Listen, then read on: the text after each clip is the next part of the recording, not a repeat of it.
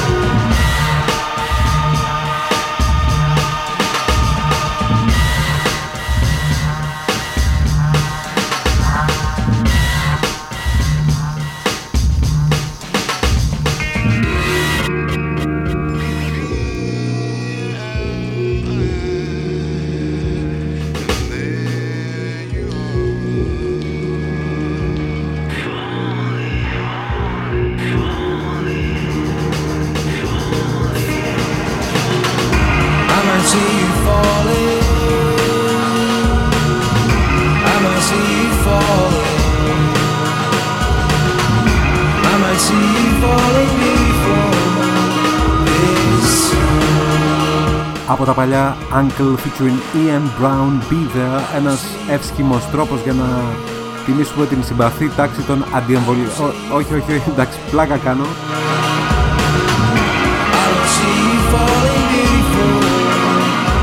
Πάντως ο Ian Brown είναι ο καλύτερος παράφωνος που έχω δει ποτέ από κοντά στη συναυλία. Είμαι ο Κώστας Θεοδόρου, αυτό είναι το νέο επεισόδιο του Stay Tuned. Στην παραγωγή του επεισοδίου ο Φρίξος, Φιντανίδης και ο Γιώργος Πράτανος χωρίς καμία χρονοτριβή θα πάμε σήμερα απευθείας στον ε, καλεσμένο μας γιατί έχουμε να πούμε πολλά με τον ε, Παν Παν a.k.a. Παναγιώτη Φανταζή που είναι κομίστας, μουσικός και εικονογράφος. Η ιστοσελίδα του όπου θα βρείτε τα πάντα είναι το pandazis.space. Στους τελευταίους 20 μήνες είναι μάλλον ένας από τους λίγους που κάθε άλλο παρά έχασε την έμπνευση του. Έφτιαξε κόμιξ, σκίτσα, σχέδια και πολλά πολλά τραγούδια έχει κυκλοφορήσει. Σε αυτή την περίοδο τρία άλμπουμς, δύο ως Pan Pan, την Φαντασμαγορία 1 και Φαντασμαγορία 2, αλλά και ένα ακόμα με το συγκρότημα Echo Tides με τίτλο The Whale Boombox Anatomy and Jokes Ate Themselves. Δεν είναι μόνο αυτά βεβαίως. Πριν από λίγες μέρες έβγαλε σε 7 inch βινίλιο ένα από τα τραγούδια της χρονιάς που έφτιαξε και ερμηνεύει εκείνος και θα κλείσει ο Σονούπο την τριλογία της Φαντασμαγορίας με μια έκδοση σε βινίλιο. Έχουμε πολλά να πούμε μαζί του αλλά και να ακούσουμε πράγματα που τον καθόρισαν μουσικά βεβαίως από την εφηβεία έως και σήμερα. Θα τον υποδεχτούμε με ένα τραγούδι που γουστάρω πολύ από την Φαντασμαγορία 2. Τα παιδιά θέλουν χορό γιατί ενδεχομένως δεν είμαστε πια παιδιά Θέλουμε όμως, χωρίς αμφιβολία, να χορέψουμε ξανά.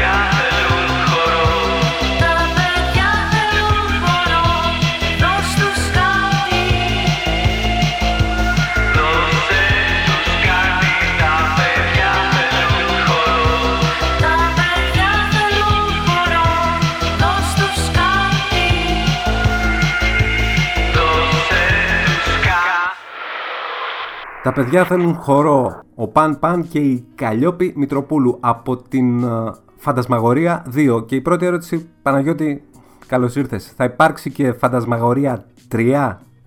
Ναι. θα, υπάρξει. Ε, δεν ξέρω πότε ακριβώς. Την φτιάχνω αυτή τη στιγμή. Και όταν ε, κυκλοφορήσει θα μαζευτούν και όλα μαζί σε ένα βινίλιο. Θα κυκλοφορήσει από την Βίκο. Καλώς έχονταν πράγματα. Μόλις κυκλοφόρησες και ένα άλλο βινίλιο, ένα 7 inch, αλλά αυτό θα το πούμε λίγο παρακάτω. Όταν θα ακούσουμε βεβαίως το. να μην το πω, ας το πω. Το underground hit του 2021. Καλώς ήρθες. Ε, πριν απ' όλα, έχω διαβάσει κάπου πήρε το μάτι μου ότι ετοιμάζεις και κάτι για μια κινηματογραφική ταινία. Είναι αλήθεια; Ότι γράφεις μουσική για κάποιο φιλμ; Ναι, ναι. Ε, Καταρχάς, καλώς σε βρίσκω. Ευχαριστώ για την πρόσκληση. Ε, ναι, η ταινία είναι η επόμενη ταινία που δουλεύει ο Γιώργος Βούσης, ε, που τώρα στο Φεστιβάλ Θεσσαλονίκης σάρωσε με, το, με την ταινία του Μαγνητικά Παιδεία. Παράλληλα δουλεύει την επόμενή του. Ε, σε αυτήν γράφω μουσική μαζί με το Χάρη Νίλα. Ε, όλοι μαζί είμαστε φίλοι. Έχουμε συνεργαστεί και σε διάφορα πράγματα κατά καιρούς. Ο Χάρης παλιά έπαιζε και στα live μαζί μου κιθάρα και κρουστά. Με τον Γιώργο είμαστε φίλοι, έχουμε κάνει κόμιξ μαζί. Γενικά όλοι μαζί, και κυρίως είμαστε φίλοι. Απλά έχει προκύψει να ταιριάζουν αυτά που φτιάχνουμε και να αρέσει αυτά που φτιάχνει ο ένας τον άλλον και έτσι να συνεργαζόμαστε και σε πιο επαγγελματικό επίπεδο. Ποιο είναι το δικό σου αγαπημένο soundtrack, ακόμα και αν η ταινία δεν σου άρεσε το ίδιο πολύ; Ε, όχι, μ' άρεσε η ταινία. Για καιρό ήταν και όλες η αγαπημένη μου ταινία. Εντάξει, δεν ξέρω αν είναι πια. Είναι το soundtrack του Fountain. Το έχει γράψει ο Clint Mansell και έχουν παίξει η Mogwai και η Kronos Quartet. Αυτό το soundtrack μπορώ να πω ότι είναι το έχω ακούσει πάρα πάρα πάρα πολύ στη ζωή μου. Ε, βέβαια για καιρό συνήθιζα να πέφτω για ύπνο βάζοντας, είχα ένα μικρό pick-up φορητό στο υπνοδωμάτιο μου σε εκείνο το σπίτι και έβαζα και άκουγα το Chariots of Fire mm-hmm. του Βαγγέλη Παπαθανασίου. Ε, δηλαδή αυτό πρέπει να ήταν για κανένα εξάμεινο τον νανούρισμά μου, η δεύτερη πλευρά αυτού του δίσκου. Α, η δεύτερη πλευρά, ok. Okay. Ναι, Γιατί αλλά για νανούρισμα... Το αφήνεις και παίζει και κάποια φάση έχει κοιμηθεί και ξυπνάς με δύο ώρες μετά να σταματήσει τη βελόνα να κάνει το φρουτς φρουτς. Αλλά όχι, αν έπρεπε να διαλέξω ένα-ένα, μόνο ένα, θα ήταν το Fountain.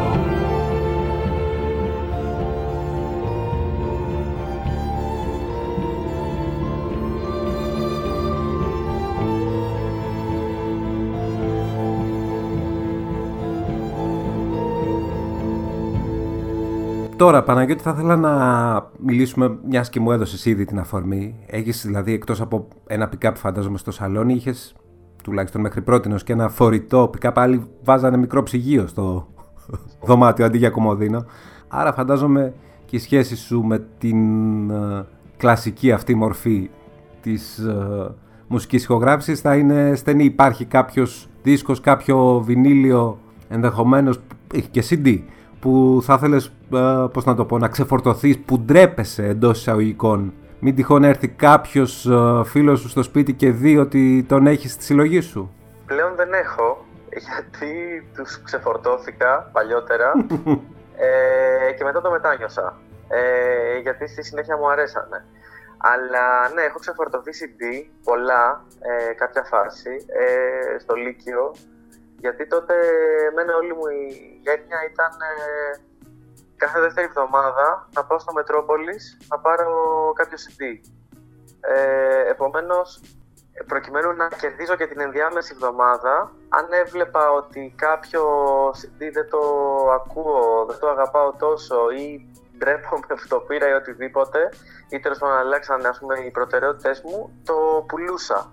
Στο, πήγαινα στο Ζαχαρία ή σε κάποιο άλλο, στο, στην 7, πώς το λέγανε. Ναι, ναι, 7 στην 7. Ε, στο μοναστηράκι. Και έχω πουλήσει αρκετά CD εκεί πέρα, το έχω σκοτώσει βασικά. Και στην πορεία το μετάνιωσα πάρα πολύ άσχημα. Γιατί... Δηλαδή τα έπαιρνες 18 ευρώ και τα πουλάγες 5. Κάπως, ε, ναι, όχι ευρώ. Ε, τότε ήταν 4.250 δραχμές νομίζω τα full album και 5.006 τα διπλά και τα συγκλάκια, γιατί έπανα και συγκλάκια. Ε, έχει τύχει να περιμένω να ανοίξουν την κούτα, να κόψουν την κούτα για να το πάρω από μέσα. Δηλαδή, ειδικά αν ήταν κάμια καινούργια κυκλοφορία, τότε freestyle productions, τέτοια πράγματα από active member. Πήγαινα πριν το φροντιστήριο, το φέρατε, όχι. Πήγαινα μετά το φροντιστήριο, το φέρατε, ναι, το έχουμε εδώ στα κουτιά, ωραία, ανοίξει να το πάρω. Τα που ξεφορτώθηκα και το μετάνιωσα εκ των υστέρων, γιατί τώρα τα ακούω πάλι μετά από χρόνια, ε, είναι κάτι το ζητανή. Α. ναι. Που τα οποία τα πουλούσα, ξέρεις, για να εξοικονομήσω λεφτά να πάρω κάτι άλλο που θα το ακούω περισσότερο στην εκείνη την περίοδο. Δεν είναι όμως ότι ντρέπεσαι γι' αυτά, απλά πέρασες μια περίοδο που δεν σ' αρέσανε. Τότε θα σου πω, επειδή τότε ήταν πολύ έτσι, πολλωμένα τα πράγματα, ε, δεν γινόταν εγώ να ακούω Active Member και Freestyle Protections και τέτοια πράγματα που έλεγα στους φίλους μου, που ήταν αλήθεια, δηλαδή εντάξει, πήγαμε στα live και να στο σπίτι και στην Τιτάνη, έπρεπε να διάλεξω πλευρά. Επομένως, ναι, όντως τα είχα ξεφορτωθεί, δηλαδή με. και νιώθω ότι κάνω το σωστό. Ε, εκ των υστέρων το μετάνιωσα. Και νόμιζα ότι είχα κάνει το ίδιο και με μια κασέτα των Μισκουμπρίων και χάρηκα πάρα πολύ που τελικά δεν το είχα κάνει και την ανακάλυψα στην τελευταία μου μετακόμιση. Τέλεια. Οπότε θα ακούσουμε Ζήτανη. Ναι. Ποιο; Ε, ήρθαν οι MC. Πρέπει να του δείξουμε ποιο είναι το καλύτερο. Πρέπει να του δείξουμε ποιοι είναι οι καλύτεροι. Τι είναι ρε; Πρέπει να του δείξουμε, man. Θα τους δείξουμε Χαρμάνι στην Βορύχο Ήρθαν οι MC. Ήρθανε, ήρθα και Οι MC παραίσθανε ενοχλουνές. Θα μείνουν εδώ. Καταλαβες. Ποιοι είναι οι καλύτεροι, δείξ' Νοκράτορα. Τα είναι, θα μπει. Yo, σκάσε το γάρο τώρα. Με τα μπερδεμένα λόγια σταματάω τα ρολόγια Η κάναβης καλύτερη στο λάδι κι απ' τη σόγια Εδώ παπάς, εκεί παπάς, πού είναι ο παπάς Τον στρίψαμε τον ίδια με τώρα θέλεις να φας Θέλει όλα να τα δει, το παιδί θέλει ανάποδη Δεν του χαλάω χατήρι, καλά όμως τι κάνα Όχι δεν είναι παράσταση, κοζάρι στην κατάσταση. Πιέσε συμπαράσταση, σε στέλνεις άλλη διάσταση. Προκαλεί και διάσπαση σε ψυχή και σώμα. Σε κάνω λιώμα, πιο κάτω πια το χώμα. Η ώρα και κοίτα σου σβήνει, κανένας δεν θα μείνει ένα σοφή. Πρέπει στη φάση να χωθείς, όλο και πιο βαθιά. Για να περνάς καλά, άμα το πάρεις πονηρά. Δεν κάνεις για δουλειά, έτσι με μια πιστολιά. Σε έστειλα στον τάφο, εις μνήμη σου τα κάψω την βορύχο σε ένα μπάφο. Να το πιούμε όλοι εμείς που πίνουμε χασί. Να κάψετε κι εσείς. Άλλο ένα γάρο, καβατζώσετε και ένα να κεράσετε το χάρο. Πλέον δεν είναι μυστικό ότι θέλω να πιω, να ανεβώ και ποτέ να μην κατέβω. Τη ζωή μου ερμηνεύω ως εγκληματία. Δεν φταίω εγώ, αλλά φταίει η γαμημένη κοινωνία που μου χάρισε μίσος και αφραγία. Και μου κολλάει μια ζωή η γαμημένη αστυνομία. Εκεί να μου την πούνε και να ψάχνουν να με βρουν από Σικάγο ως Αθήνα Ανατολή. Ως τη Δύση, μα το μόνο που θα βρουν είναι του μάνια από χασίσι. Έτσι έμαθα να ζω, είμαι κοντά 18 Η πια γουλιά γουλιά της μιζέρια στο ποτό Στον πυρετό της γειτονιάς Ήμασταν οι πιο φτωχοί Καταστάσεις που οι πλούσιοι δεν έχουν φανταστεί Πέρασε όμως καιρός αρκετός Και έμαθα πως τελικά ο κόσμος είναι σκληρός Ναρκωτικά και ουσίες δεν με βγάζαν σε καλό. Το σχολείο το παράτησα γιατί ήταν βαρετό. Άμα θέλεις να ψωνίσεις τότε έλα από εμάς. Βρίσκω φούντα κοκαίνη κοκαίνη και τρυπάκια για να φας. Στον δρόμο επιβίωσαν τα βρώμικα μας έργα. Ληστείες και κομπίνες και όχι μόνο με μαχαίρια. Έχουμε όπλα, κατεβάζουμε ολόκληρη στρατιά. Εγώ τρελούς που έχουν τα κότσια να την άξουνε μυαλά. Ακούν λοιπόν το μήνυμα γιατί είναι θετικό Και τόση ώρα προσπαθώ να στο βάλω στο μυαλό. Ληστείες και κομπίνες είναι χόμπι επικίνδυνα Αν δεν κόψεις όταν πρέπει μπορεί να έχεις μπλεξίματα Καμιά φορά κολλάω και ένα δρόμο στο παρελθόν. Και σκέφτομαι τι πέρασα για να με εδώ παρόν.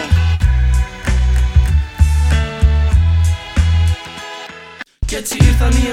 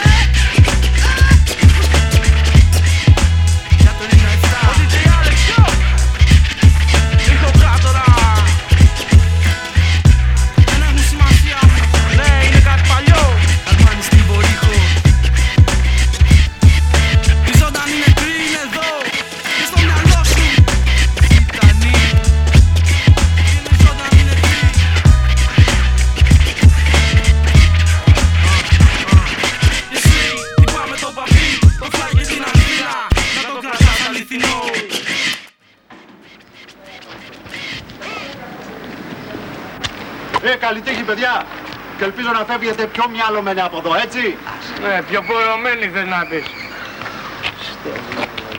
Για μένα από αυτή την ώρα αρχίζει μια καινούρια ζωή. Μα τι λες μωρέ μαλάκα, δεν έχεις καταλάβει ότι μπήκαμε στη λίστα των κακών ναι, και ότι γίνεται από εδώ και πέρα θα μας αρπάζουνε. Κορόιδο, την κατάλαβες;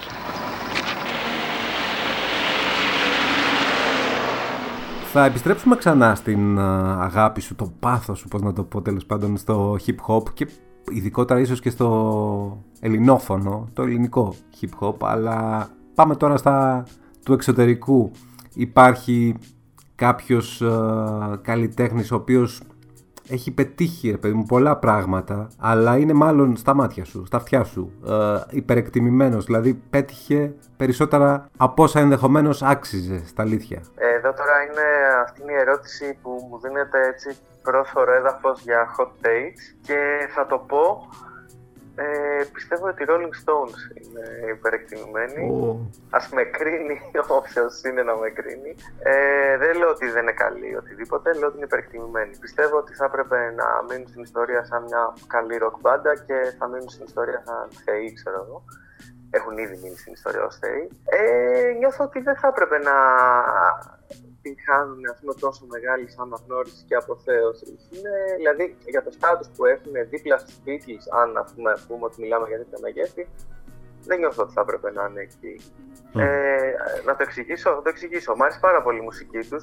Έχω ακούσει, δεν έχω ακούσει φανατικά όλα τους τα άλμπουμ ή οτιδήποτε. Έχω ακούσει πάρα πολύ από τη μουσική τους. Ε, απλά νιώθω ότι έχουν γνωστεί, γίνει γνωστοί για τους λάθος λόγους, για λάθος κομμάτια. Δηλαδή νιώθω ότι έχουν πιο κρυμμένες αρετές ε, και μουσικές και τέλος πάντων ε, ποιότητα στο songwriting για το οποίο όμως δεν αναγνωρίστηκαν νιώθω ποτέ γι' αυτό αλλά περισσότερο για τις περσόνες ας πούμε, που είναι ειδικά ας πούμε, ο Τζάγκερ και ο Ρίτσαρτς και αυτό κάπου ας πούμε εμένα αντίθετο. Οπότε αν σου ζητούσα να διαλέξεις ένα τραγούδι από τους Rolling Stones θα διάλεγες ένα κρυμμένο διαμάντι ή αντιθέτως ένα μεγάλο hit που δεν άξιζε και τόσο εν τέλει; Ε, όχι, θα διαλέξω το I Am Waiting που το αγαπάω πάρα πολύ.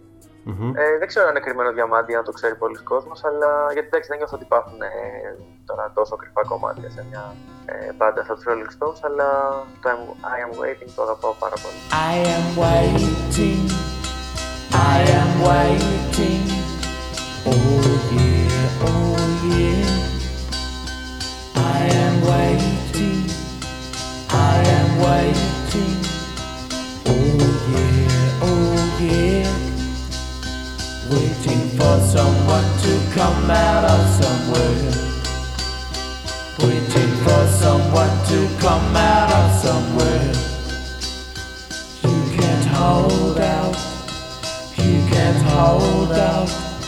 Oh, oh yeah, oh yeah. You can't hold out. You can't hold out. Oh yeah, oh yeah. Waiting for someone to come out of somewhere. Waiting for someone to come out of somewhere.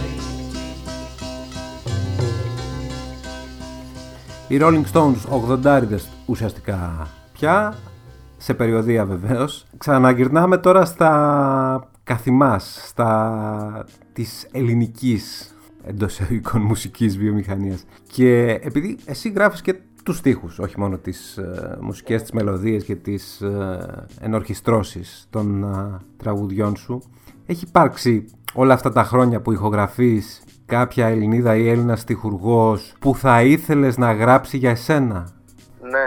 Ε, θα ήθελα πάρα πολύ να δώσω κάποτε. Δεν ξέρω, θα γίνει, δηλαδή θα το κάνω κάποτε. Αν θα υπάρχει ανταπόκριση, δεν ξέρω. Ε, να δώσω έτσι μερικές μουσικές στον ε, Παντελή από Σκορέιδρο και με την ελπίδα ότι θα του έρθει να γράψει κάτι εκεί πάνω να τραγουδήσει. Αυτό θα μ' άρεσε πάρα πολύ. Και να το τραγουδήσει εκείνος; Να, μα, ε, ναι. Αν έχω διαβάσει σωστά, πρέπει να ήσουν ένας από τους φανατικότερους ε, στον πλανήτη των Κορέιδρο, έτσι δεν είναι; Είναι αλήθεια, ναι, ναι. Και συνεχίζω και με παιδιά της παλαιότητας πολύ ψηλά στο rank των φαν τους. Για να μην πάμε παρακάτω όμως πριν ακούσουμε και τους αγαπημένους σου Κορέιδρο, ένα δικό τους τραγούδι. Και γιατί; Νομίζω το αγαπημένο μου από κόρε υδροτρά. Άντε να διαλέξω ένα από εκεί. Ε, θα πω Σατανάς γειτονιάς. Αλλά θα μπορούσα, δηλαδή, αν, αν σου απαντούσα τρία δευτερόλεπτα μετά να λέγα κάποιο άλλο. Αυτό μου ήρθε τώρα. Σατανάς στη γειτονιάς. Το αγαπάω πάρα πολύ αυτό το κομμάτι. Ε, όταν είχε βγει, το είχα ζηλέψει πάρα πολύ που δεν έχω γράψει εγώ ένα τέτοιο κομμάτι. Γιατί σε αντίθεση με άλλα κομμάτια που είναι έτσι, έχουν πλούσιες ενορχιστρώσεις ή κάτι έτσι. Τέλος πάντων, αυτό το ιδιαίτερο άρωμά του. Το συγκεκριμένο είναι πάρα πολύ απλό ε, μέσα στη. πάρα πολύ όμορφο, αλλά είναι φτιαγμένο με πάρα πολύ απλά υλικά. Και όταν το είχα ακούσει, είχα σκεφτεί. Εγώ γιατί δεν γράφω τέτοια κομμάτια. Τι γίνεται. Ε, βέβαια, εγώ έχω και το, την αρρώστια ότι άμα ακούσω κάτι, μετά νιώθω ότι θέλω να γράψω κι εγώ κάτι παρόμοιο. Δηλαδή, σαν στυλ κάτι, μπορεί να ακούσω ένα hip hop τραγούδι να το ακούσω και να πω είναι φανταστικό που όπως θέλω να γράψω και εγώ το ένα hip hop κομμάτι. Μετά από 5 λεπτά να μπει ένα, δεν ξέρω, punk ξέρω, κομμάτι, να πω που πρέπει να μάθω να παίζω κιθάρα για να γράψω ένα punk κομμάτι. Επομένως, ναι, έτσι κινούμε, σαν ακροατής και σαν δημιουργός. Βέβαια, εν τέλει καταλήγω όλα αυτά να τα. Ε, κάπως να τα κάνω ένα μες στο κεφάλι μου και εν τέλει να βγαίνει ό,τι βγαίνει σαν δική μου μουσική. Αλλά ναι, όταν σαν ακροατής παράλληλα έτσι πάντα βιώνω ένα, μια τέτοια κατάσταση. Ότι άμα μου αρέσει κάτι πολύ, λέω πω, πω θα πρέπει να φτιάξω κι εγώ ένα τέτοιο.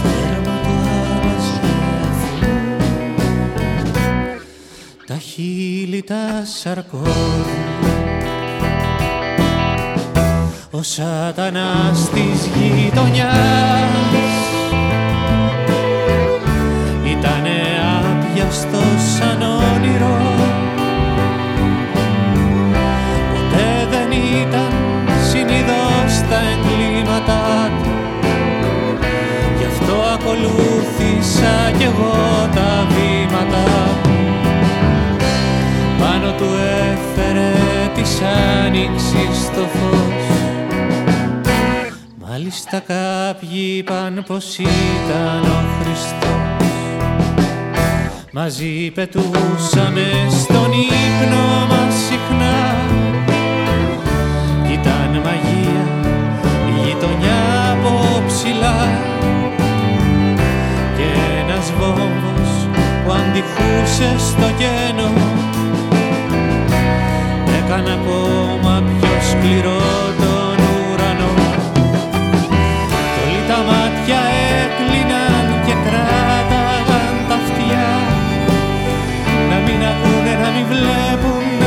ξέρουν. Να μην πιστέψουν τελικά Πως όλοι εδώ υποφέρουν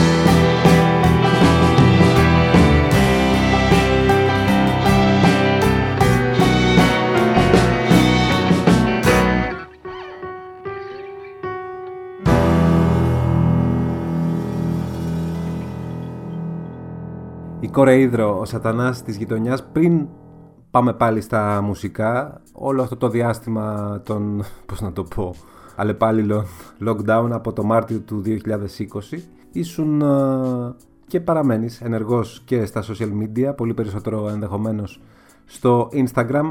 Πες μας α, δύο λόγια για αυτό το project που ονόμασες In My Room, ίσως για κάποιους που δεν το έχουν δει και θα το δουν ακολουθώντας τον λογαριασμό Post Noise.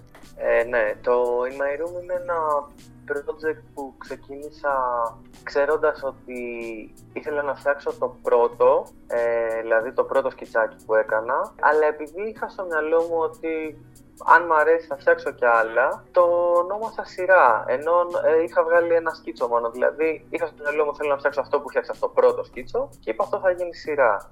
Και εν τέλει έχω καταλήξει να φτιάξω ε, κοντά στα 100 μέσα σε αυτό το διάστημα. Αυτά είναι σκίτσα που είναι δίπτυχα, ας πούμε. Το ένα μέρος έχει μια ε, κάποια παράσταση από κάποιο αστικό τοπίο.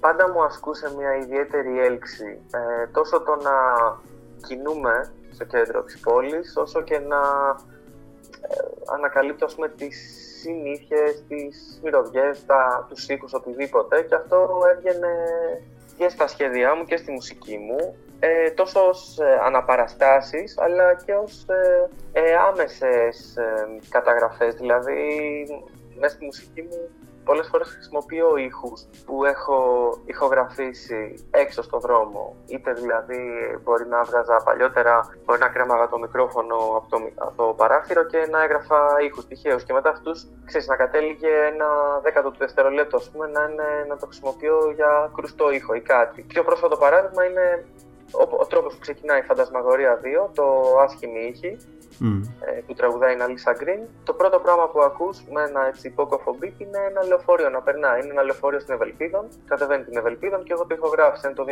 224. Δηλαδή το λεωφορείο που περνά από το πολύγωνο, από μικρό παιδί μέχρι ε, αρκετά πρόσφατα. Και η Ευελπίδων είναι ένας δρόμος που εκεί κοντά ήταν το σπίτι μου τότε. Το ίδιο ισχύει για, σε παλιότερες ηχογραφήσεις για το σπίτι που είχα στο Παγκράτη, το σπίτι που είχα στο Αμπελόκηπους κλπ. κλπ. Το αστικό τοπίο πάντα ήταν έτσι πηγή και έμπνευσης και αλίευσης, ε, να το πω, ε, στιγμιοτύπων και ήχων. Και το δεύτερο κομμάτι του In My Room είναι, τέλος πάντων, είναι συν- κάποιοι άνθρωποι... Ναι, σε γιατί εγώ ήθελα να σε ερωτικές- ρωτήσω, τι- ήθελα, γιατί και εγώ ήθελα να σε ρωτήσω έτσι πολύ πολύ ε, σύντομα, να μου πεις για το feedback, δηλαδή τι, τι πήρες από τα πρώτα τέτοια, τέτοιου τύπου σκίτσα, τι σου, τι σου, λέει, τι σου λένε οι Ε, άνθρωποι; Μου έχουν στείλει από του στείλει ότι τι θα γίνει, ας πούμε τώρα είμαστε εδώ μόνοι μας και τι βάζεις αυτά. ας πούμε, Πες τα τι μου να αυτά. κάνουμε. Μέχρι ε, πιο έτσι εξωομολογητικά τους στείλω ότι ε, ευχαριστούμε για αυτό, ε, για αυτή τη σειρά, γιατί με το αγόρι μου ανακαλύψαμε πράγματα Κατάλαβα. που μας αρέσανε. Και αναπαραστάσεις, μην, μην, μην πεις ναι, κάνε ένα ανέβημα, θα το καταλάβω. Φαντάζομαι ότι θα έχεις λάβει. λοιπόν, οκ, πάμε παρακάτω. Διάβαζα σε κάποιο μεγάλο έτσι news site μουσικό τις προάλλες για τον Big Boi, τον Outkast. Φαντάζομαι ότι είναι ένα group που έχεις ακούσει στο παρελθόν. Ε, Είναι το καλύτερο hip hop duo όλων των εποχών. Α. κατά τη γνώμη μου, Άρα ναι, έχω ακούσει αρκετά Outkast. Δεν το ήξερα αυτό. Παρ' όλα αυτά το, έχω, ε, το έχω επισημάνει γιατί; Γιατί διάβασα ότι ο Big Boi έλεγε μια ιστορία, μια μικρή ιστορία για το πώς κάποια στιγμή είχε πάει ενώ ήταν στο Λονδίνο πριν 2-3 χρόνια πότε ήταν που έκανε ξαφνικά κάμποσες συναυλίες η Kate Bush και είχε πάει με την σύντροφό του τότε και βρέθηκε μια άκρη από μάνατζερ και λοιπά και λοιπά και δισκογραφικές και πήγε στα καμαρίνια και τη γνώρισε και έπεσε μπροστά της και της είπε ότι είναι πολύ πολύ μεγάλος θαυμαστής. Και εν τέλει έχει διαρρεύσει η πληροφορία την οποία επιβεβαίωσε ο ίδιος ο Big Boy ότι έχει φτιάξει ένα τραγούδι ο ίδιος το οποίο τραγουδά η Kate Bush και είναι ενθουσιασμένος δηλαδή διάβαζες τις λέξεις χωρίς να τον βλέπεις, χωρίς να τον ακούς και καταλάβαινες τον ενθουσιασμό του ότι ήταν ένα όνειρο ζωής για εκείνον. Αλλά δεν έχει βγει αυτό. το Όχι, όχι, δεν έχει βγει, δεν το, δεν το έχει ακούσει κανείς, κανείς, κανείς, μόνο ο ίδιος το έχει ακούσει. Έχεις στείλει εσύ, ε, για να κάνουμε έτσι ας πούμε, με τα κάτι μας, ένα παραλληλισμό, έχεις στείλει ποτέ κάποιο δικό σου τραγούδι σε κάποια γνωστή Ελληνίδα τραγουδίστρια; Ε, έχω ψάξει, ναι. αλλά δεν είναι ακόμα ανακοινώσιμο, γιατί είναι για επόμενα ε, πλάνα. Αλλά μιλώντας για παλιότερα, έχω στείλει γενικότερα στέλνω σε ανθρώπους που μου αρέσει η μουσική τους. Εντάξει, όχι, δεν α πούμε ότι έχω στείλει την Αναδύση, ας πούμε, από πουθενά να ακούσει ε, IDM που έγραφα πριν 10 χρόνια. Ναι. Αλλά θέλω να πω ότι πάντα έβρισκα ας πούμε, περισσότερο ανθρώπους στο, σε παρόμοια ε, μήκη κύματο με μένα τέλος πάντων, είτε απλά που να μου άρεσε η μουσική τους και να τους έστελνα πριν κυκλοφορήσει κάτι δικό μου, απλά για να πάρω feedback. Ναι. Ε, από εκεί και πέρα, εντάξει, σαν πιο ε, έτσι, γνωστό και με μεγαλύτερη απήχηση, εντάξει, τον αναφέραμε και νωρίτερα, έχω στείλει στο Παντελή από κορεϊδρο πράγματα. Ναι. Αλλά έχω έτσι αστείο τρίβια γιατί με έφερε η μοίρα κάποτε τελείως τυχαία να μιλάω σε DM στο Twitter με τον James Holden Α, και, ναι, και να του προτείνω ελληνική μουσική και ο James Holden μου στείλε μετά από λίγο καιρό ότι έχει καταλήξει, έχει χαθεί στο Discogs να αγοράζει δίσκους του τουρνά έλα ρε. Επομένως, άμα ποτέ ε, ακούσουμε τέτοια μουσική από τον James, εγώ θα πάρω το credit πάρα πολύ περήφανα. Ε, και έχει ακούσει και χωρίς να του πω κάτι ότι γράφω εγώ, μάλλον είδε από το δεν ξέρω, από το Ναι. Twitter μου γενικά. Ε, και, κατέ, και μου στείλε μια μέρα εκείνος ότι άκουσα τη μουσική του συγκροτήματός του, του Secotime, Ναι. και μου, μου είπε συγκεκριμένα σχόλια ας πούμε, για συγκεκριμένα κομμάτια. Το οποίο ήταν ένα φοβερό highlight για, για μένα γιατί το Inheritors που είχε βγάλει ο Holden το 2013 ήταν ε, από τους top αγαπημένους μου δίσκους εκείνης της χρονιάς και μέχρι τώρα, δηλαδή 8 χρόνια μετά ακόμα τον ακούω πάρα πολύ συχνά και επανέρχομαι σε αυτόν. Ποιο τραγούδι σου είχε πει ότι του άρεσε, θυμάσαι; Ναι, φυσικά. Το Yo soy.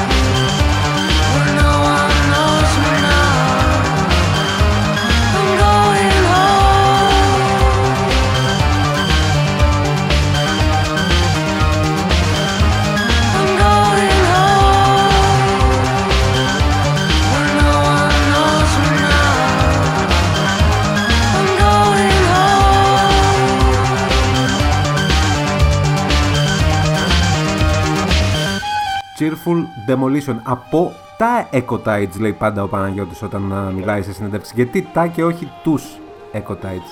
Α, παρότι είπα πριν τους κατά λάθος, είπα γιατί συνήθως αυτά. Ε, δεν ξέρω, μας αρέσει, μας φαίνεται πιο παιχνιδιάρικο έτσι. Επίσης είμαστε τρία αγόρια, ένα κορίτσι, άρα είμαστε άρεκοτάρι. Είναι πολύ ωραία και τα λόγια σου. Διάβαζα τις προάλλες που έλεγες για την Καλλιόπη Μητροπούλου ότι είναι τόσο καλή μουσικός και απορούμε τι κάνει μαζί μας. Ω, πραγματικά.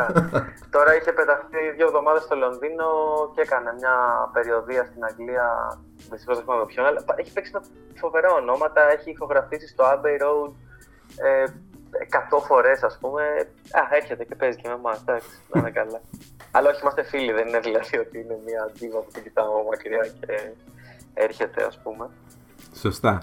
Έχω ακούσει, για να σε πάω τώρα σε επικίνδυνες ατραπούς, έχω ακούσει σε ραδιοφωνικό σταθμό mainstream με σύγχρονα ελαφρολαϊκά στο ρυθμό 949 τον Κωνσταντίνο Αργυρό σε τύπου αφιερωματική βραδιά να ερμηνεύει το «Μιλώ για σένα» της ε, Μελίνας Κανά και του Θανάση Παπακοσταντίνου. Και έχω δει στο YouTube, δεν ήμουν εκεί. Στο live που αν θυμάμαι καλά, αν έχω διαβάσει σωστά, ήσουν εσύ εκεί ο support, τους σκόρε ίδρο να παίζουν το τραγούδι του Βοσκόπουλου, του Τόλη Βοσκόπουλου, είναι το κάτι που μένει. Δεν θέλω να κάνουμε σχόλιο για, για τα... Ήταν, ήταν πολύ ωραίο. Οκ. Υπάρχει όμως κάποιο ελληνικό τραγούδι, ελληνόφωνο, με στίχο ελληνικό, που θα ήθελες εσύ, όχι εν είδει όμως α, χαβαλέ, γιατί χαβαλέ έχω δει πάρα πολλούς να κάνουν, ας πούμε, ανάμεσα, ξέρεις, ανάμεσα σε ένα κουπλέ, γέφυρα, ρεφρέν, να παίξουν και κάτι από το ρουβά. Δεν εννοώ κάτι τέτοιο. Υπάρχει κάποιο τραγούδι που θα ήθελες να παίξεις ένα live, αλλά για χύψη λόγους δεν το έχεις τολμήσει ακόμη. Ναι. Ε, καταρχάς, α, ε, αν ήταν να παίξω κάποιο κομμάτι, ναι, δεν θα το έκανα για χαβαλέ, για κανένα λόγο. Ε, υπάρχει τόσο πολύ ελληνική μουσική που μου αρέσει, που πραγματικά θα μπορούσα να σκεφτώ πάρα πολλά. Η αλήθεια είναι ότι μου έχει περάσει από το μυαλό ε, ότι θα ήθελα να παίξω κάποια φάση να παίξω το να τους δω να τρέχουν, τον DXC, γιατί πραγματικά κάθε φορά που το ακούω, από τότε που το ακούω από το 90, πότε βγήκε το 96, 97, μου προκαλεί το ίδιο συνέστημα, ε, 25 χρόνια μετά, δηλαδή είναι η ίδια ενέργεια, η ίδια πόρωση και επίσης ε, είναι πάρα πολύ ε, ικανοποιητικό να πάρεις αυτό το κομμάτι. Δηλαδή ο τρόπος που έχει, το flow αυτού του κομματιού είναι Μμμ. ε, φανταστικό. Δηλαδή αν σου αρέσει να ραπάρεις, θα σου δίνει ικανοποίηση να το κάνεις αυτό που εμένα μου δίνει πάρα πολύ άσχετα αν δεν έχω δισκογραφήσει τόσο πολύ σε αυτό το στυλ. Ε, ναι, είναι κάτι που θα το ήθελα πάρα πολύ. Αλλά ας πούμε μόνο που είπες Σάκη Ρουβά, δεν το λέω καθόλου ηρωνικά. Ανετότατα θα, παίζ- θα ήθελα να παίξω με την μπάντα ε, με Echo Tides το ξανά, σίγουρα. Και βασικά αν το σκεφτόμουν λίγο παραπάνω θα μπορούσαμε να κάνουμε κανονικά ένα live, 12 κομμάτια ας πούμε, να βγάλουμε ένα ή έστω ένα μέρος του live. Να το αφιερώναμε σε, δια- μόνο σε διασκευές Σάκη Ρουβά. Νομίζω όλοι θα ψινότανε και θα έβγαινε και πολύ ωραίο. Ξέρεις ποιος το έχει γράψει αυτό; Καρβέλας. Ξανά. Ναι. Η διαφορά σου με τον Καρβέλα, τώρα κάνω, πάω να κάνω αστείο τώρα. Ναι. Η διαφορά σου με τον Καρβέλα είναι μουσική, στίχη, παραγωγή, ηχογράφηση, μίξη. Έκανε και εκείνος. Ε, δεν έκανε όμως τα εξώφυλλα. Κατάλαβες; Ναι. Και η άλλη- το άλλο κοινό είναι ότι είμαστε και δύο Παναθηναϊκοί. Βέβαια. Αυτό δεν, τα έκανε, δεν το έκανε. Ευτυχώς είχε άλλους να κάνουν τα εξώφυλλα στους Ε, δίσκους. και εγώ θα, θα πρέπει ίσως να έχω άλλους να κάνουν τις νήξει. Και... Αλλά ναι, εντάξει. Δάστε στο να τρέχουν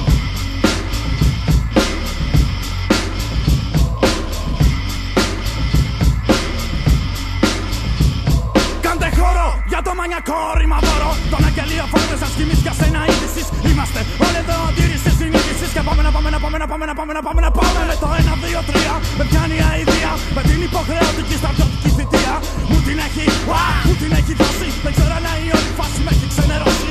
Θέλω να φωνάξω, θέλω να ουρλιάξω Να διαταράξω, την τάξη να χαλάσω. Η πόλη που κοιμάται να ξυπνήσω Να δημιουργήσω καταστρέφοντας αυτό το σάπιο κόσμο Και να ζήσω όπως εγώ θέλω. Όχι με το μοντέλο σκομμένο Καραμένο, με πέρασαν για βλαμμένο. Όχι με το υπομένο και αυτό. Θα το κρίνω μόνο εγώ. Τι είναι λάθος και σωστό, τι πρέπει και δεν πρέπει Η ταραχή με τρέφει, αυτού τους καταστρέφει. Πιστεύω καθένας μας ακέρωτα να τους βλέπει. Αλλά να μην αντέχουν και με πάνικο να τρέχουν. Το μόνο που θέλω είναι, ναι, να τους το να τρέχουν Το μόνο που θέλω είναι,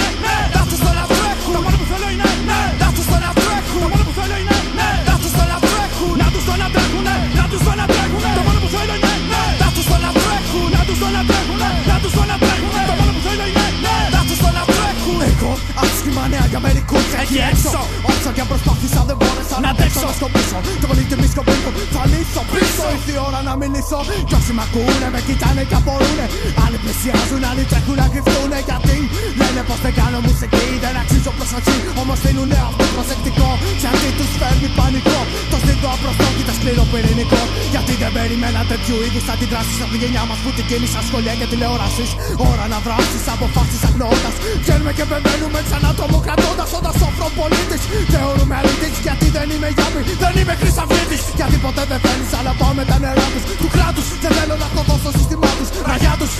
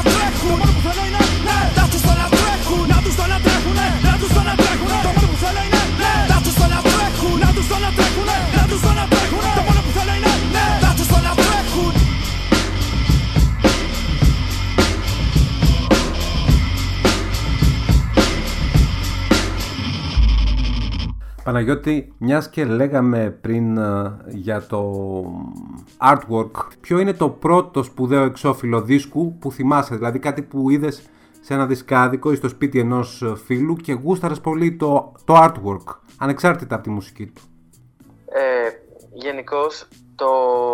αυτό που είχα έτσι, όταν άρχισα εγώ να αγοράζω μουσική, ε, δηλαδή 13-14 χρονών κάπου εκεί, αυτό το πρώτο έτσι που θυμάμαι να με εντυπωσίασε πάρα πολύ το εξώφυλλό του πριν να ακούσω τι έχει, ήταν ελληνικό, ήταν ε, τον ε, Βαβυλώνα, το αρχή επιτέλους που τότε στα έτσι, εφηβικά μου μάτια φάνταζε κάτι πάρα πολύ έτσι, σκοτεινό. Δεν ξέρω, το ξέρεις ποιο είναι αυτό το εξώφυλλο; Το έχεις καθόλου στο μυαλό σου. Όχι, αλλά Θα το, θα... περι- θα το περιγράψω. Είναι ένας κάναβος 3x3, 9 κουτάκια, που έχει ένα σκίτσο το κάθε κουτάκι για κάθε ένα από τους χαρακτήρες που ήταν οι MCs των Βαβυλώνα. Μμμ. Με αυτά τα περίεργα ονόματα που είχαν Παπράφρον, Βέβυλος, Ναι. Θηρίο και λ- Πυροβάτης κλπ.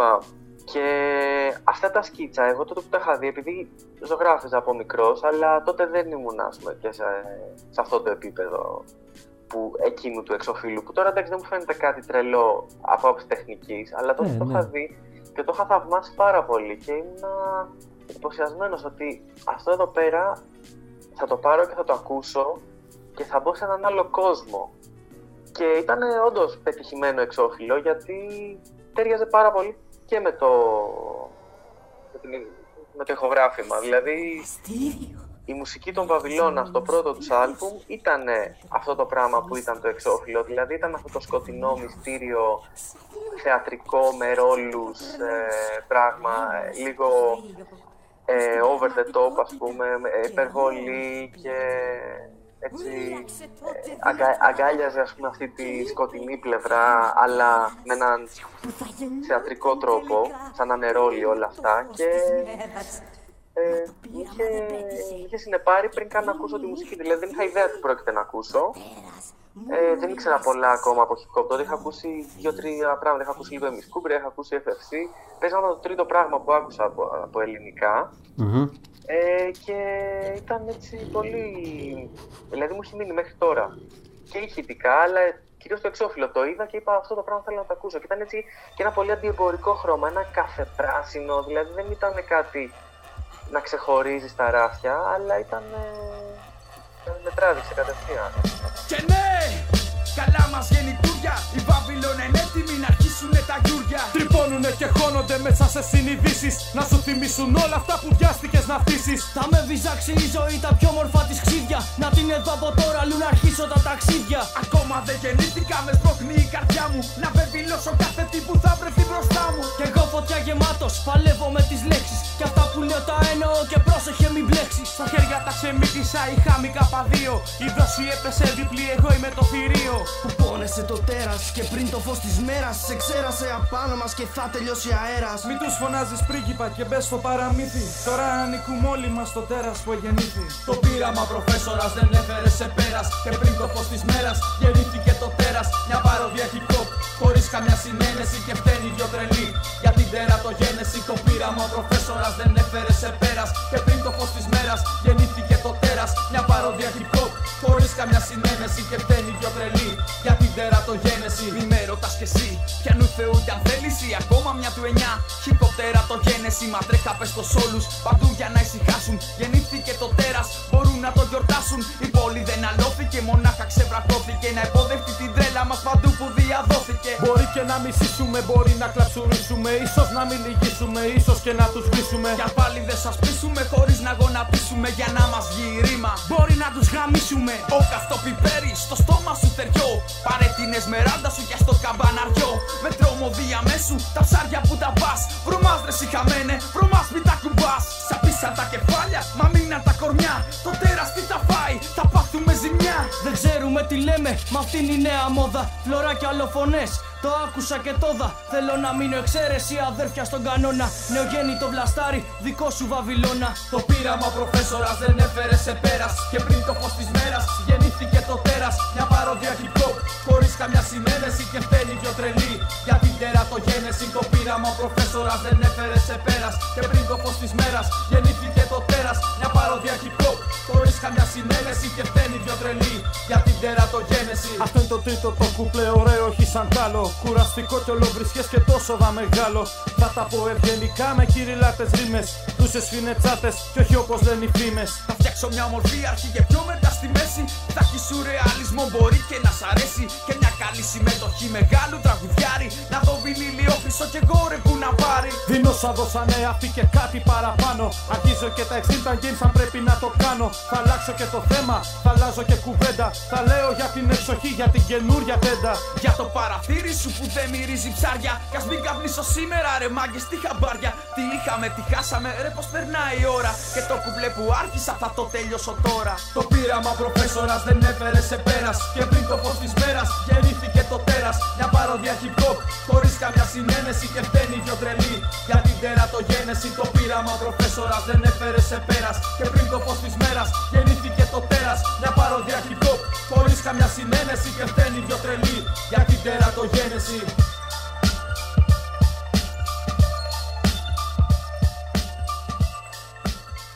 Τερατογένεση, Βαβυλώνα και θα ήθελα να σε ρωτήσω αφού πάω τώρα σε αυτό το κομμάτι της μεταστροφής, πώς να πω, του Παναγιώτη που άκουγε μανιωδώς ε, hip hop εκείνη την ε, περίοδο της εφηβείας που άκουγες αυτά τα ελληνόφωνα, άκουγες ταυτόχρονα και αμερικάνικα ας πούμε πράγματα; Ναι, ναι, full. Ε, αμερικάνικα άκουγα περισσότερο. Ε, απλά στα ελληνικά ήταν εύκολη πρόσβαση σε live και τέτοια πράγματα και πήγαινα συνέχεια σε live.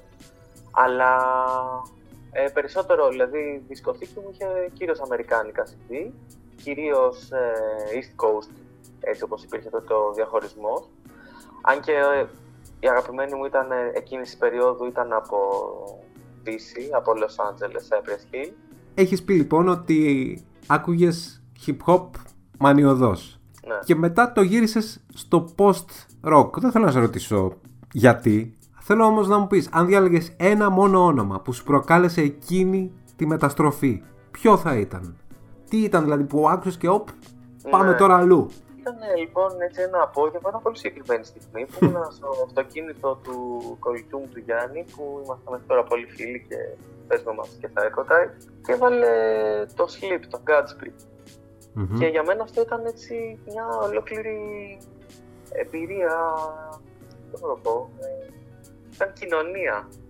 Ε, δηλαδή κοινωνήθηκα σε κάτι καινούριο και δεν κοίταξα πίσω για αρκετά χρόνια. Μ' άρεσε πάρα πολύ όλη αυτή η κατάσταση που υπήρχαν τόσες μελωδίες, τόσες εναλλαγές στις δυναμικές, από τα πολύ απαλά στα πολύ δρόμικα, τα πολύ θορυβόδη.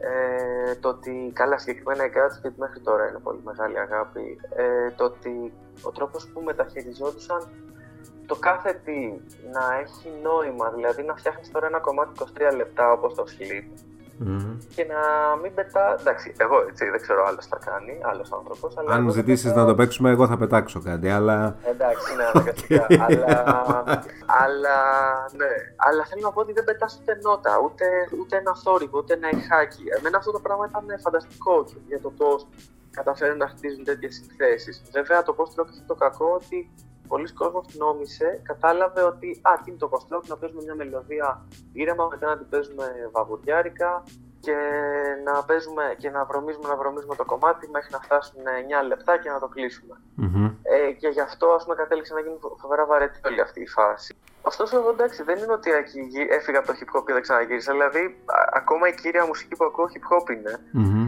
Ε, απλά με ξανά πιάσε έτσι μετά, μετά το 10 ας πούμε, κάπου εκεί που ξανά άρχισαν να βγαίνουν ε, τύποι σαν τον Kendrick και τέλος πάντων, ναι. Ε, Σ' αρέσει ο ξανά Kendrick έπιασε. Lamar, Γούστα, σ' αρέσει πολύ. Το έχω, Μ' έχω αρέσει καταλάβει. Πάρα πολύ, πάρα πολύ. Έχω φτάσει μέχρι το Manchester για να τον δω live. Α, Είναι πολύ ωραίος και περιμένω πώς και πώς ότι θα βγάλει το καινούριο δίσκο που όλο βγαίνουν φήμες ότι θα βγει ο καινούριος και όλο δεν βγαίνει, αλλά για να δούμε. ναι, αλλά δεν θα ακούσουμε Kendrick Lamar τώρα εμείς. Θα ακούσουμε... Θα ακούσουμε, εντάξει για να μην ακούσουμε Sleep που είναι 23 λεπτά, να ακούσουμε Killing All The Flies από Mogwai.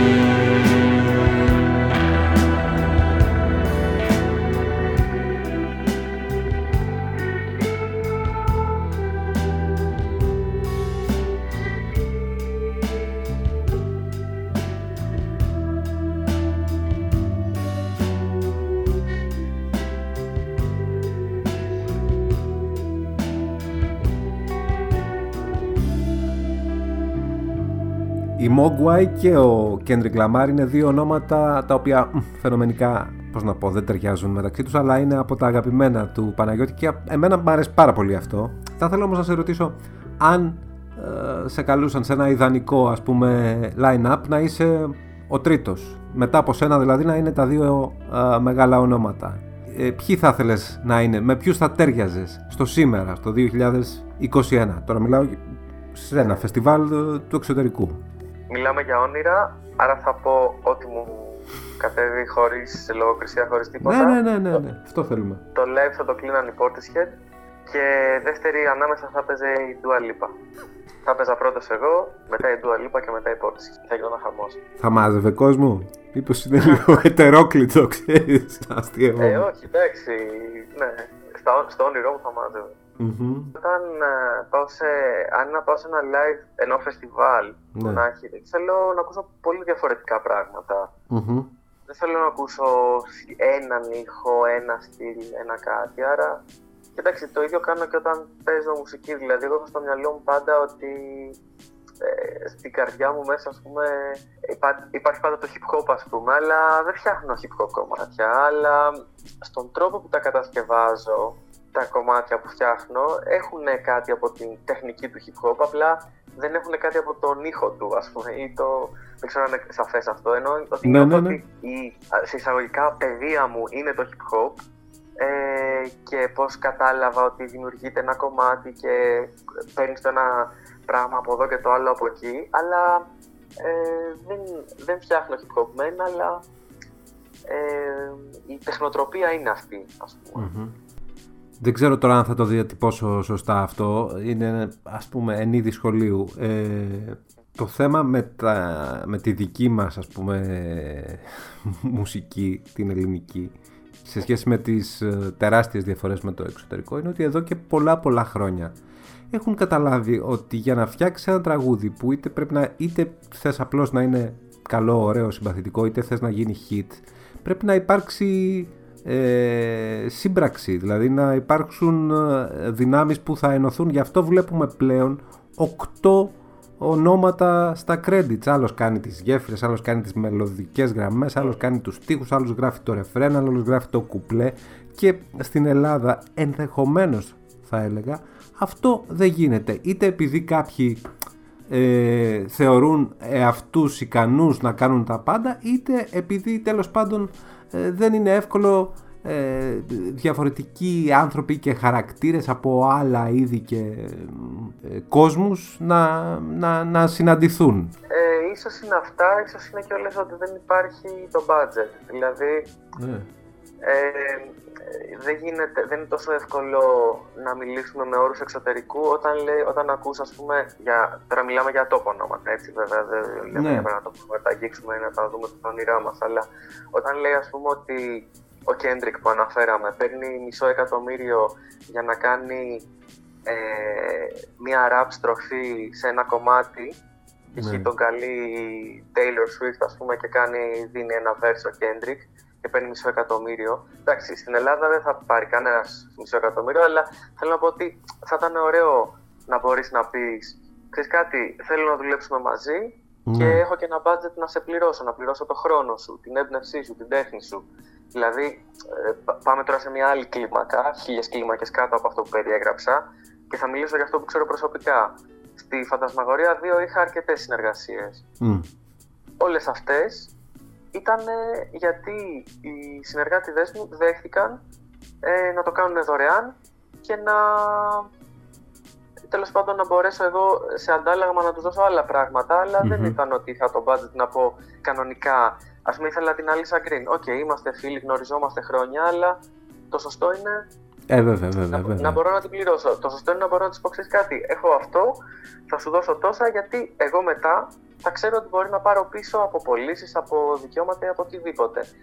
Όταν ξέρω ότι πίσω θα πάρω τα έξοδά μου πρακτικά, ε, δεν μπορώ να κάνω σωστές προτάσεις και να ζητήσω. Άρα θα πάω σε φίλους. Θα πάω σε ανθρώπους που ξέρω ότι μπορώ εγώ να τους δώσω πίσω κάτι με τη δική μου ε, εργασία ίσως στο μέλλον. Αλλά δεν μπορώ να πω ότι θα πάω σε κάποιον που ε, παίζει σε κάποιο άλλο level από μένα. Δηλαδή, οκ, δεν ξέρω αν θα ήθελα να συνεργαστώ με το Σάκη Ρουβά, Μμμ. αλλά θα ήθελα να μπορώ να έχω το budget ώστε να μπορώ να πάω στον όποιος είναι ο Σάκης, ο- το Σάκη, τον οποιοδήποτε Σάκη Ρουβά. Αυτό είναι ένα placeholder για την κουβέντα μας, το Σάκης Ρουβάς.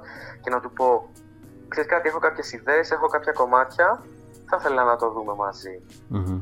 Ε, ή ακόμα και να κάνεις ακόμα πιο δημιουργική την κατάσταση. Να μην πεις ότι έχω έτοιμο το κομμάτι, να πεις ότι έχω κάποια ιδέα, έλα να βάλουμε μαζί Μπράβο, ο ναι. καθένας. Αυτό. Αλλά εκεί απαιτείς ακόμα περισσότερο χρόνο από τον άλλον. Ο χρόνος πρέπει να πληρώνεται. Μμμ.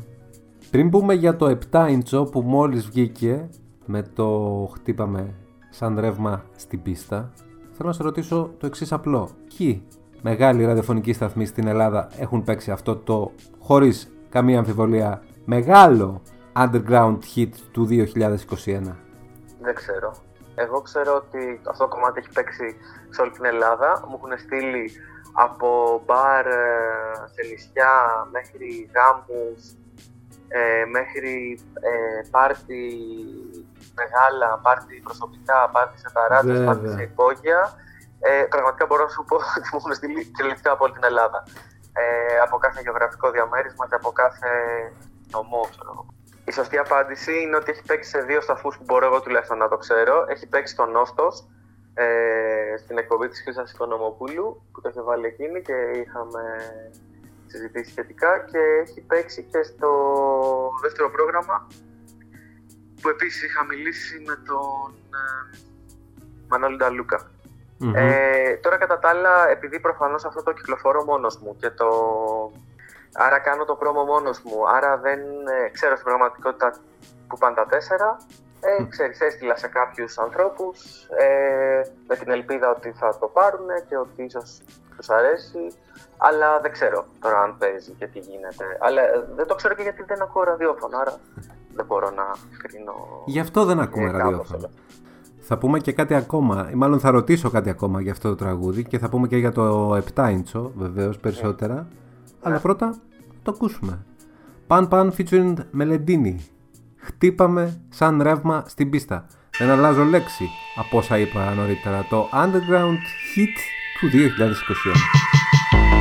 Σήμερα βρέχει φωτιά Φορά πυρήμαχο μπουφάν και βγες στο δρόμο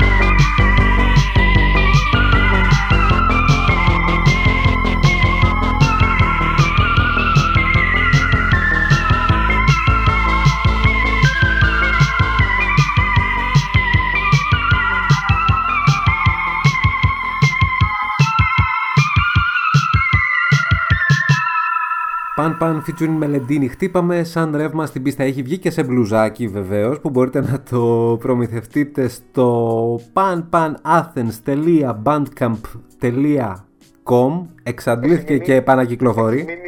Έχει μείνει ένα και έχει μείνει ένα. Άρα ένα θα προλάβει. Ωραία. Αν και εντάξει, όχι, ετοιμάζω κάτι ακόμα για το συγκεκριμένο. Αλλά Μπράβο. Και μόλις βγήκε λοιπόν και το 7 inch. Και θέλω να μου πεις γιατί είναι πάρα πολύ ωραίο, είναι και καλέσθητο και πώς θα το βρούμε και πού θα το βρούμε και τι περιέχει. Γιατί από τη μια μεριά έχει αυτό, από την άλλη έχει κάτι άλλο. Ναι, κυκλοφόρησε από την Vigo Records. Ε, είναι ένα double A side ε, 7 inch, δηλαδή από τη μια πλευρά έχει το χτύπα μέσα ρεύμα στην πίστα που είναι δικό μου και συμμετέχει η Μελεντίνη και από την άλλη πλευρά έχει το Sebastian της Μελεντίνη που είναι ένα κομμάτι που έβγαλε μέσα στο καλοκαίρι. Το βρίσκεται είτε μέσα από το bandcamp μου panpanathens.bandcamp.com είτε από το bandcamp της Μελεντίνης που δυστυχώς δεν το θυμάμαι απ' έξω ε, είτε από το. Αλλά εντάξει, με ένα Google το βρίσκεται τέλος πάντων, είτε από το e-shop της Vico. Και επειδή ξέρω ότι έχει πάει αρκετά καλά η προπόληση, δεν ξέρω κατά πόσο θα φτάσει σε ρισκάδικα. Ε, δηλαδή, νομίζω θα πάνε κάποια κομμάτια στο SIG, στο κέντρο της Αθήνας και στο Circus, αλλά δεν ξέρω αν έχουν μείνει πρακτικά κομμάτια για να πάνε και κάπου αλλού. Άρα, ε, νομίζω από τα online θα τελειώσει εκεί η κατάσταση.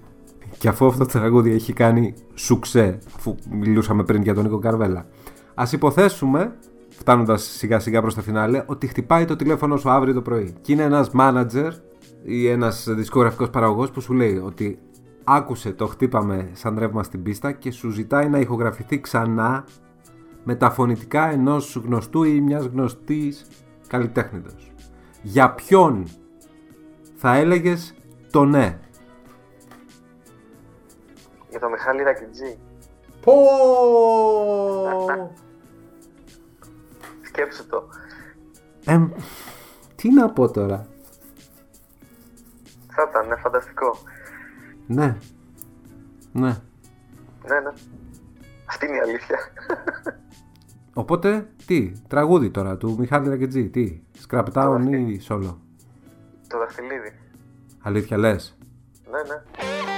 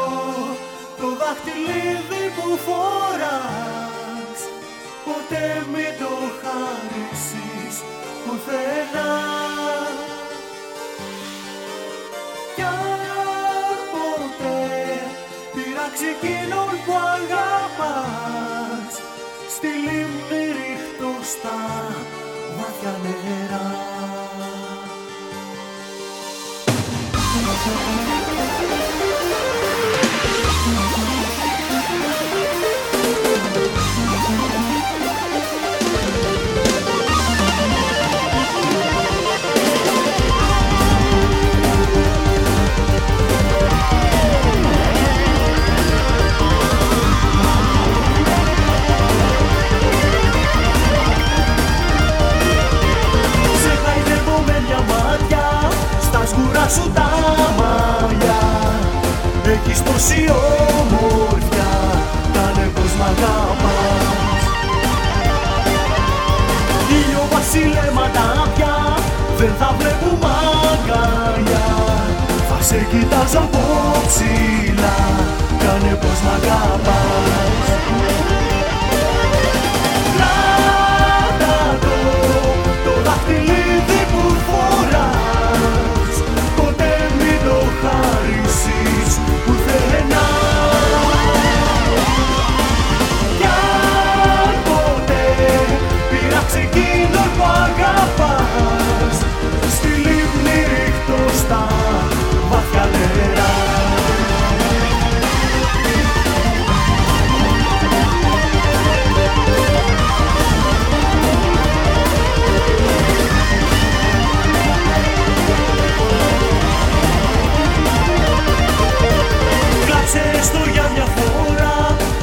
Σε έχω δει να κλαις Παρά για τα σου παλιές Κάνε πως μ' αγαπάς.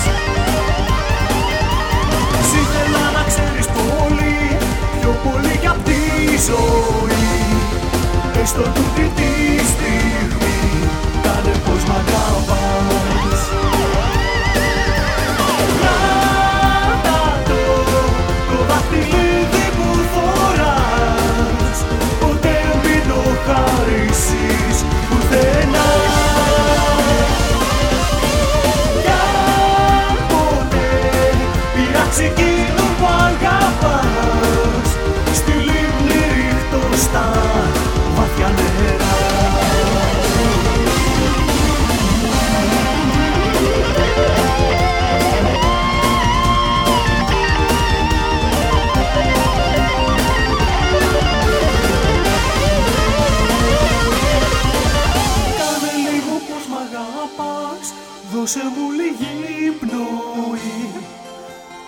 ανάγκη από ζωή Κάνε πως μ' αγαπάς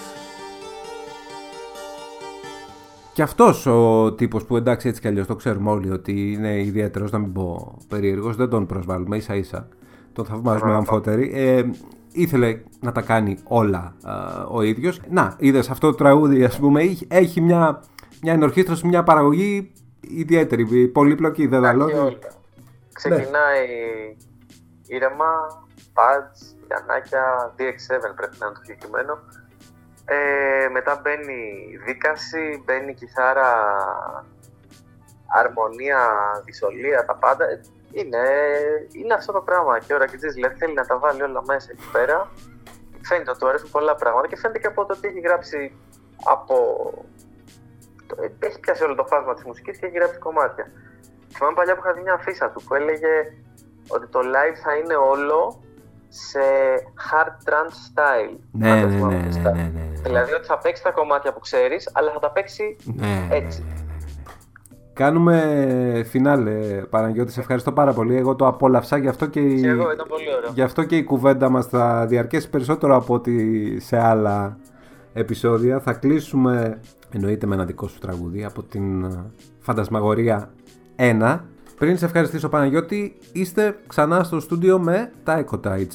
Δεν σταματάτε, έτσι; Όχι, ίσα ίσα. Ε, μάλιστα, όταν λέμε είμαστε στο στούντιο, είμαστε κυριολεκτικά στο στούντιο, γιατί μέχρι τώρα τα γράφαμε όλα κάπως πολύ σπιτικά. Ναι. Και για το τρίτο μας άλμπουμ επιλέξαμε ε, να πάμε κανονικά στο στούντιο με κανονικό ε, μηχανικό ήχου, κανονικό άνθρωπο για τις μίξεις και για το mastering και για όλα. Ε, Επομένως, είμαστε πολύ ενθουσιασμένοι. Επίσης, ήταν κάτι αρκετά διαφορετικό για εμάς, γιατί ήταν ο, ο πρώτος μα- το πρώτο μας άλμπουμ με ελληνικό στίχο. Α, Ναι. Και δεν ξέρω, νιώθουμε πολύ καλά γενικά. Έχουν τελειώσει οι ηχογραφήσεις, είμαστε στη φάση των μίξεων. Άρα κάποια στιγμή στη νέα χρονιά θα το έχουμε και αυτό το άλμπουμ να κυκλοφορήσει και αν υπομονούμε να μπορούμε να το δείξουμε σε κόσμο. εύχομαι τα καλύτερα. Θα κάνουμε φινάλε με ένα τραγούδι που θα διαλέξω εγώ από τη Φαντασμαγορία 1 που είναι η Πλαστελίνη με την Καλλιόπη Μητροπούλου, τη Φωτεινή Κορέ και τα όχι και τα ναι μου. Παναγιώτη, σε ευχαριστώ πάρα πολύ. Και εγώ ευχαριστώ.